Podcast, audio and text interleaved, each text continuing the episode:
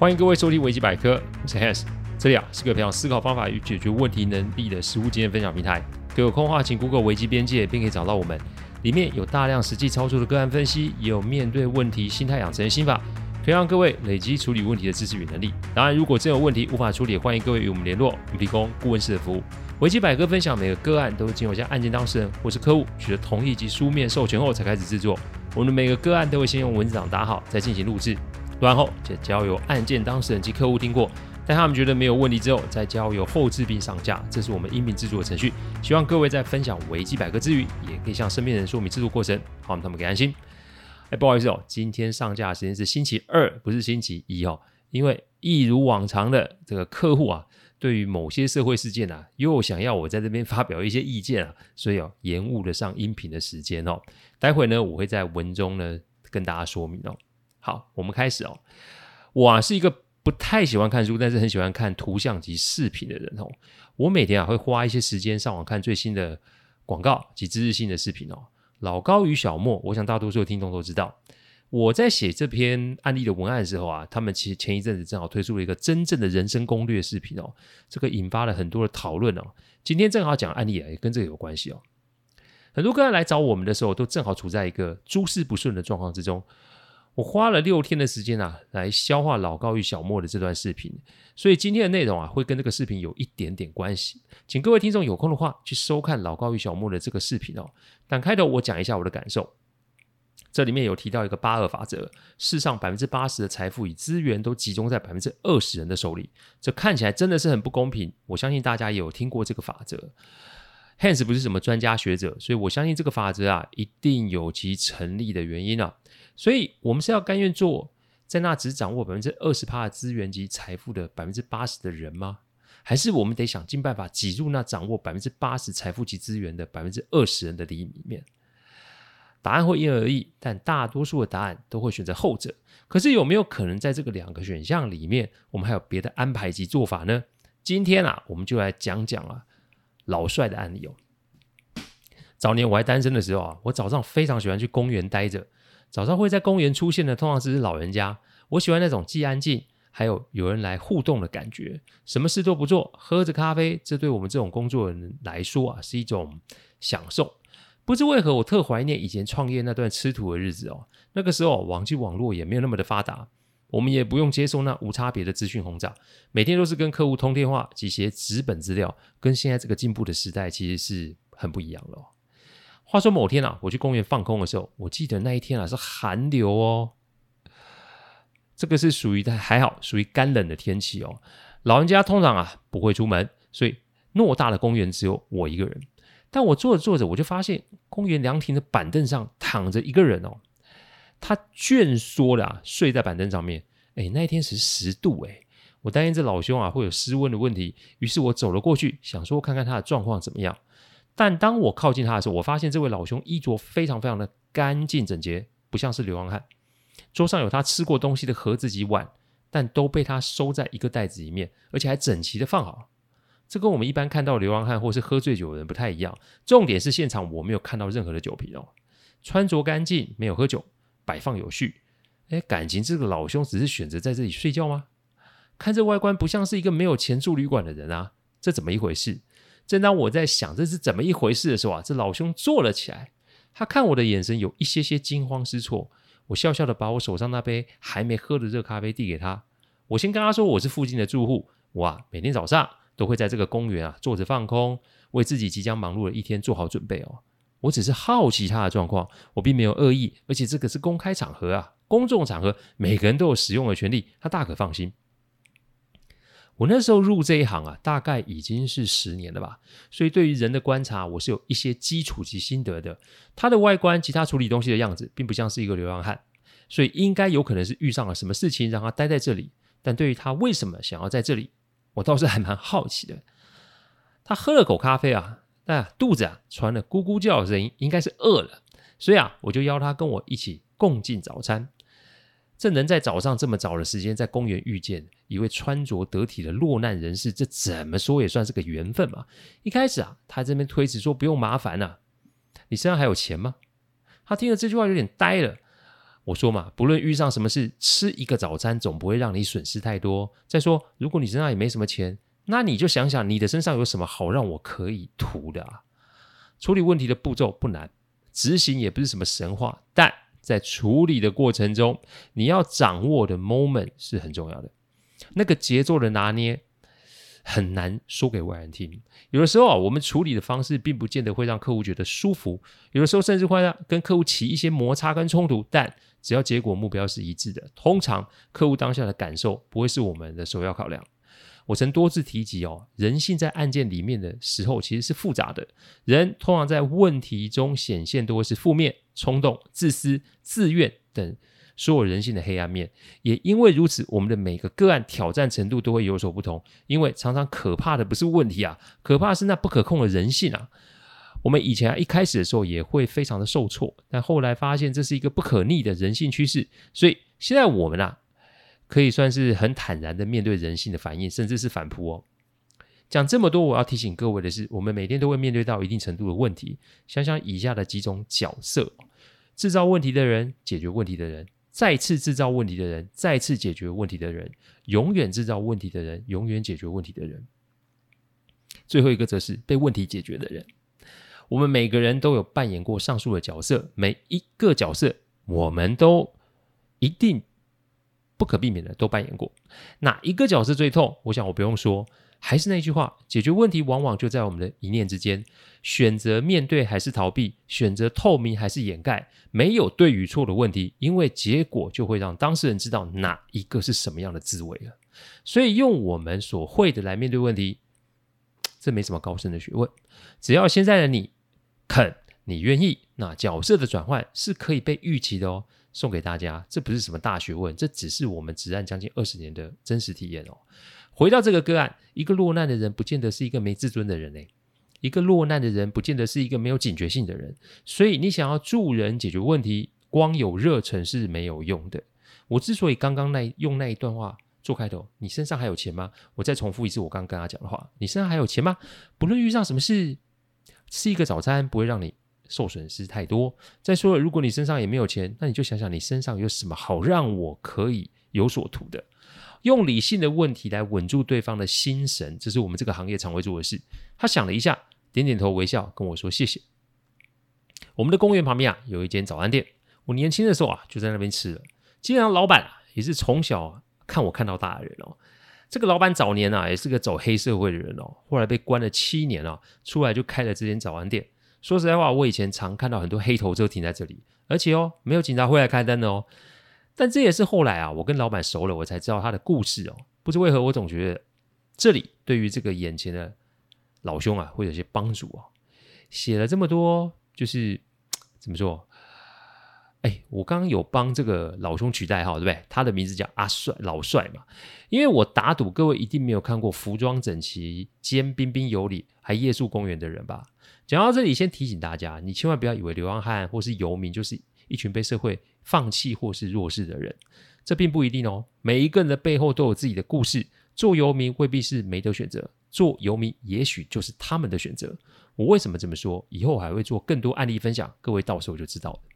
进了早餐店，我把早餐啊都点了一圈啊，因为我想啊，阿帅啊，也许会不好意思点太多，反正嘛，助人也兼跟早餐店老板搞关一下生意，这种事也不赖。我只问阿帅喝什么。他点了杯咖啡及温水，我们就开始无声的用餐哦。如果可以的话，我会等阿帅先说话。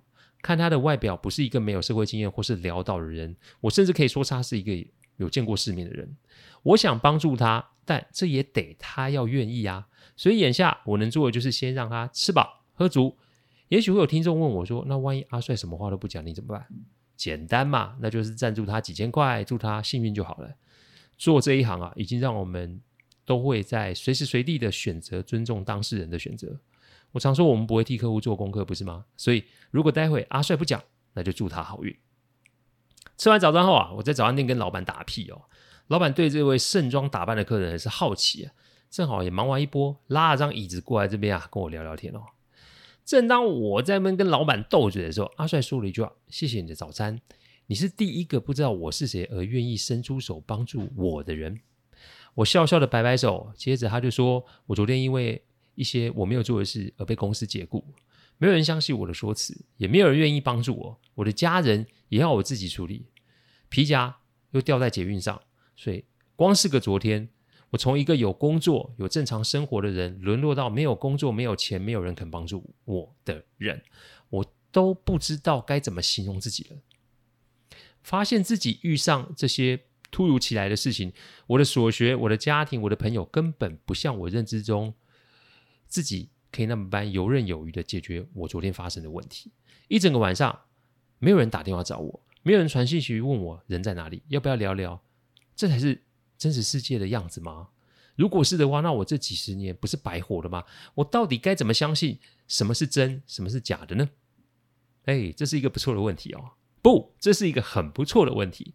看来阿帅昨天遇见了一些他所没有预习到的变数，而这些变数所带来的改变过于剧烈，导致他整个人被打击到了。所以安慰他，让他重新再出发吗？还是刺激他，让他置之死地而后生呢？其实不论是哪一种方法都无所谓，方法嘛，千千万万种，难的不是用什么方法，难的是我们怎么去判断这个方法用在这个当事人身上是可行的。有的时候啊，顾问工作不见得是简单的，就像医师看诊一样，在不确定是什么症状时，会依经验给出一些方案来观察病情的走向，调整、调整再调整，最后就是可以确定是什么病状。顾问的工作不用处理生理上的问题，但顾问的工作难就难在要处理看不见摸不着的心理问题，人性就是其中一环。顾问这个行业啊，在台湾常被很多人瞧不上，总以为顾问就出一张嘴嘛。但有听过我们前面集数的听众就会知道，我们这行的顾问其实没那么好做耶。因为道理的人会说啊，但解决的力道与分寸拿捏。不要说因人而异，有的时候相同的对象会因为时间的不同而有所变化。经验与直觉是伴随我们处理案子的两大门神，所以针对一个没有遇见重大挫折的人，从来没遇过的人，我要怎么应对他的这个问题呢？以下是我给阿帅的四个建议。第一个建议，讲讲你的过往，了解你的认知基础哦。我常说，解决别人的问题跟解决自己的问题难度是不一样的。解决别人的问题其实比较简单，因为我们。不是当事人，我们很难可以做到人同此心，心同此理。我要不是做了这份工作，说真的，我对于人世间的事情也不可能理解这么多。我常说，凡事对别人要保持着同理与尊重的心态，不是我想当烂好人，而是我在看别人问题的时候，往往都是用冰山一角来论断冰山大小。哈，这什么意思？各位想想，我们在海上看到冰山，只是露在海平面上了，对吧？在海平面底下的一定还有冰山的其他部分，这个原理我想大家都懂。但有一点是，如果我们没有潜下水底，我们怎么会有办法得知这冰山真正的大小呢？这个原理套在解决问题上也是相同的。前一阵子某间航空公司发生让乘客夜宿机场的事件哦，在网络上引发很多的讨论，再加上这个航空公司的人员及老板发言，让事情哦不太好处理。我想这个新闻大家应该不陌生。处理问题的大忌就是轻易的论断对与错，因为如果不是案件当事人或是关系人，那其实大多数发话的就是围观的人啊，俗称吃瓜的群众。我有两位客户啊，就是在飞机上的当事人，怎么处理？我在这里不能说，但我只能说实情与大家讨论的其实是有差距的。那为什么会有差距？不就是因为大家看到的是冰山一角，结果就拿来推断冰山大小吗？围观是看热闹是一种人性，但如果出言或出手评断，那就会让自己陷入某个程度的是非哦。如果只是因为不同的意见而与他人发生冲突，大家不觉得？我本来说想说是浪费时间，但套句年轻人说的，大家不会觉得很瞎吗？你为了未经全面查证的事情，结果你花时间去互相的争论啊，这就是一个既花时间又让自己陷入风险的举动，所以如果可以的话，看戏不入戏是一个不错的选项。学着去找解决问题的方法，铁定会让自己进步。所以一边是吵架纠结，另一边是找资料、找方法解决。众人都会说第二个方法是正确的，但大多数的人都会选择用第一个方法。我提醒各位，人性就是如此的不堪，别让自己的情绪去左右自己做一些有的没有的动作。因为各位就算是把这家航空公司给骂倒了。各位，您的生活有会多了些什么？很难听，对吧？很不好受，对吧？各位，请好好的想想，是否这个行为对你们有所注意？如果没有的话，那为什么你们还要继续做啊？因此，如果我们怀着错误的角度来看待这个世界，那请问这个世界不也就会是回你所不能预期或是承受的回馈给你吗？到最后倒霉的人是谁？不论是在维基百科还是在说鬼讲鬼，我都再再强调一个观念，那就是心怀善念哦。带着恶意行走天下，到最后就是自食恶果。这在我过往二十年的工作里面，不知道看了多少次。所以啊，不用花什么大钱去搞什么正念课啊，一切都是看你当下的选择。有做就会有效，这是任谁都帮不了你的。要不要看你自己的选择？好，我们回到案子哦。每个人的人生经历不尽相同，所以我要做的就是请阿帅当一个讲者，而我跟早餐店老板就当一个听众。听听他的人生过往，人的经验跟经历是脱离不了关系的，所以唯有理解他的过去，我才会有机会建立他的行为基准线。各位想想，如果你从小到大都没有去过夜市吃东西，你第一次去，特别是成年后去，你会不会觉得有些不适应？这是一个很自然的人性反应啊！每一个人都有他的行为基准，因此听他的过往就有机会找到一些东西。阿帅说喽，他说了什么呢？我待会再会在后面做说明哦。第二个建议，听听别人的故事，你不是最惨的那个哦。当完讲者，那就试着做听众。早餐店老板自告奋勇说：“哎，讲讲自己的过去哦。”这里也容我卖一个关子，后面再做说明。我要先说的是，我们不是要比谁惨，也不是要比谁比谁勇敢。重点不在比较，重点是在让当事人理解一件事，这就是这个世界不是围着你跑的。我这个时候就把头转向早餐店老板，笑笑跟他说：“哎，你的故事啊。”开不开分享？老板说好啊，他就说了自己的故事。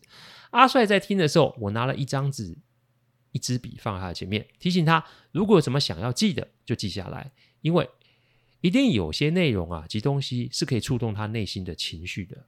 万念俱灰的人通常厌世程度非常的高啊，因为那种情绪性的蔓延是永无止境的，所以要做的就是让当事人对自己的情绪设下一个节点，像是刹车一样，让自己的负面情绪缓和下来。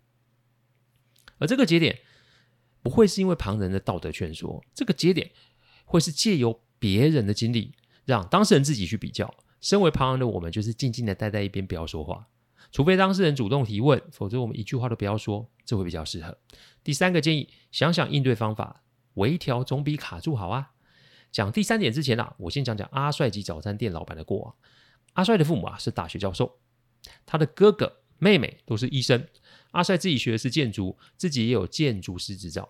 自小到大，其实求学都算顺利，基本上每天就是上课出门，下课回家。但父母常因为工作不在台湾，因此自小都是家中的佣人，房阿姨带着他们三个小孩。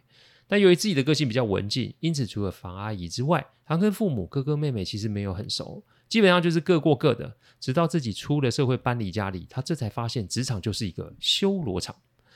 自小因为跟家人不熟，所以啊，就是自己打理自己的事。他原以为在职场上好好的做事就好，没想到一次因为人事事务所的人事斗争，结果有个案子被踢皮球，没人处理。他因为担心这个案子里面的客户权益受损，这才伸手想要处理。没想到同事不领情不说，后面也被里面的客户反咬一口。他部门的主管为了要划清界限，就在人品会把阿帅给砍了。没有事前通知，也没有心理准备，他就在全公司人的注目下，拿着一个箱子，就这样离开了事务所。他在这里辛苦工作了七年呢，一下子什么都没了。万念俱灰的他，想打个电话跟家里人讲，得到的答案就是自己的事情自己处理。最离谱的是，母亲竟然还通知房阿姨，让房阿姨打给他。当他接到电话时，非常的激动，因为房阿姨是真的关心他。但房阿姨也跟阿帅说，他因为自己年纪大了。不适合再做帮佣，年后就要退休，退休就要去美国家，美国的儿子家住，这以后要见面也是有点不容易了。平白无故没了工作，家中的人漠不关心，心中支柱也要离开，一下子这么多的打击，让阿帅有点颓然了。一下子工作、家庭、亲情都没了，这个要他怎么销售啊？再来是晚上去居酒屋吃饭，搭捷运的时候琵琶还皮夹还被扒了，这屋漏偏逢连夜雨，不难过才怪。他那天晚上不知道怎么样就晃到这里，接下来的事情就是早上我发现他，然后被我拉到早餐店。好，接着我们来讲早餐店老板的故事。小的时候眷村长大，父亲啊退伍的老兵。母亲跟父亲差了二十几岁，所以自小印象就是妈妈每天打扮得花枝招展去打牌，而父亲就是守着家中的小杂货店赚钱。跟父亲没什么话可讲，因为只要出状况，那就是棍棒伺候。年轻，所以年纪小小就在村中的赌场看场子及跑腿。国中毕业后没再念书，后来啊就是一个大哥开始了自己的黑道人生，讨债、违誓、收保护费、打架、砍人，什么都做过。年纪轻轻啊，待在牢里的日子比在社会上的日子多很多啊。本以为啊自己出来就可以当大哥，但没想到后来被自己的大哥出卖，这一次就被关。就不像以前，只要挨几年就可以出来，这次整整将近十年。坐牢期间，父亲过世，他没有办法保外去送父亲最后一程。等到他刑满出狱，母亲早跑了。后来还是个邻居的北北啊，把父亲生前托付给他的东西拿给了这个老板。老板打开铁盒，里面有一封信及一大包钱，信里面写了一手好字。他不知道自己的父亲在中国原来是一个教书的老师，无奈被国民政府拉了来当兵，一来就是与中国的亲人天人永隔。父亲自责自己没有尽到一个父亲的责任，只希望这平日攒下来的私房钱可以帮儿子日后安身。这是父亲生前把杂货店顶让给别人的钱。老板讲到这里，说真的，不要说我，阿帅的眼泪都掉了下来。老板说，后来他就用这笔钱开了早餐店。一路摸索也很多年了，这中间不知多少回，以前的兄弟要来找他，请他再次出山，但他都是拒绝。说真的，每当他想到自己的父亲时，他心中就是有一股使命感，怎么样也要把自己的父亲送回中国。所以早餐店生意稳定后，老板真的还把父亲的骨灰啊送回中国父亲的老家。我看着阿帅的表情，我想某些事情应该已经触动到他的内心了，因为他跟老板一样。现在都是自己一个人，只不过老板的父亲过世，母亲不知所踪，而阿帅只是跟自己的家人们不熟悉，而最关心自己的长辈也要退休出国定居，他的孤独跟老板的孤独又好像，但又好像不是这么的相似。这其实就是我要他体验的一种感觉。人啊，通常只会在自己低落的时候才会去冷静多多思考，人在平顺及诸事大吉的时候，不会有那种时间去思考自己有没有什么问题。这是一种人性，而且我们避不掉的思维死角。古人说“居安思危”，就是这个道理嘛。所以现在眼下，阿帅是低点，他除了满满的负面情绪之外，此时也不会有太多其他的想法。因此，如果引导他去看看别人的经历，他自然就会去做对比，然后从这个落差之中去思考现在自己的处境、自己的思维、自己的情绪有没有什么样的问题。我们这个行当啊，在解决问题的过程中，都会制造很多机会让客户去思考。因为想通的人得要当事人本人才行。我们顾问想通，那通常只是打头阵，打开解决问题的大门那把钥匙，并不在我们身上。因此，刺激当事人去思考，这才是我们的工作重点。这个过程远比我们为客户拟定方案来的重要许多。而这个过程通常也最花时间。我们接案子一定得要客户授权。但这个授权不是客户说给我们就会接哦，因为客户们得了，我们得到授权后，我们才会做哪些处置，而这些方案做出来之后，又会有怎样的效果与后果？客户想清楚之后，那个授权才是真正的有效。所以这个时候就是让阿帅自己去思考。我笑笑的帮他再续一杯奶茶，并跟他说不急嘛，我跟老板去门口抽根烟，什么都不急，反正工作都没了，也不急着要打卡去上班，不是吗？第四个建议，点点自己的库存，先保本再做打算。二十几分钟后，阿帅从里面走了出来，先谢谢我的招待，然后问了我一个问题：我想要重新开始，我该怎么着手啊？只要会问问题，那问题就不分好问题与蠢问题。因为一个际遇不顺的人，他的思维大都会打结。所以一开始，如果可以用挤牙膏的方式，让他一点一点的把想法挤出来，那这个引导对当事人就会有相当程度的帮助。我笑笑点点头，拿出一张纸、一支笔，老规矩，讲的没用，咱们用写的比较实际。我们从现在这个地方，此时此地此刻，想想看你下一个动作要做什么，想到什么写什么，不用管，列出来之后，我们再排顺序就好。一个心情不顺的人，只会想自己没有了什么，但都会忘记自己已经拥有了什么。每个人在世界上都得面对取舍这个功课。大多数人之所以会痛苦，是因为只想要而不想丢啊。可是不论是什么人，我们都会面对所谓的限制，而且上天往往都是公平的啊。你有了什么，你就得失去什么，一切都是刚刚好的安排嘛。也许会有人觉得，Hans 你在讲干话，你又不缺，你当然可以讲这种话啊。但恰恰相反哦，因为我的一切都是慢慢积累起来的。我的家庭平凡，我的学历一般，我的能力平平，能走到这里，真的是一路走，一路摸索过来，所以并没有那么的轻松。我失去的，如果讲不全部讲出来，其实是会吓到大家的哦。上天并不公平，但上天在某些时候是公平的。这在我过往二十年看了不知道多少活生生的案例，我只是想跟大家说，还有什么跟只剩什么，这是相同的局面，但思维的不同。会造就往后不同的发展。心念只有自己可以转动，这就是上天赐给我们的力量。要不要做，就在我们的一念之间。我有什么？这四个字就写在阿帅的白纸上。我与早餐店老板相视一笑，因为这就是个好的开始。这个案子其实就在一个人低头写字，两个人聊天打屁之中结束。因为篇幅的关系，所以呢，我没有把阿帅的盘点清单放在这里面。当然，也因为阿帅本人的要求，所以我得保留他想要保留的部分。现在的阿帅是一间建筑事务所的合伙人，他没有结婚，跟家人仍然维持那种疏离的关系。不过他倒是半年出国一次去探望房阿姨。他跟我说啊，他现在仍会啊，每隔一阵子就到早餐店跟老板打屁，也会在有些时候坐在那个公园的长凳上，想想当初我们所经历的一切。无论如何，他算是走出来了，我也真心为他开心。这个奇遇案例就这么的画上句点了。我跟各位分享这个案例啊，是想跟各位说，人生高低起伏，就像老高与老莫说的，你是要去选择当那百分之八十的人，还是你要选择去当那百分之二十的人？其实怎么讲，不是我们选择就有效的，因为每天都会有我们意想不到的事情发生。所以如果可以的话，多给别人一些机会，少给别人一些教训，改变自己就会是一个不错的开始。感谢各位聆听，听完之后，如果有任何的意见及问题，请上网站维基边界留言。我们每周一中午都会有新的主题分享，各位有任何想听的主题，也都可以让我们知道。再次感谢大家，我们下周再见，拜拜。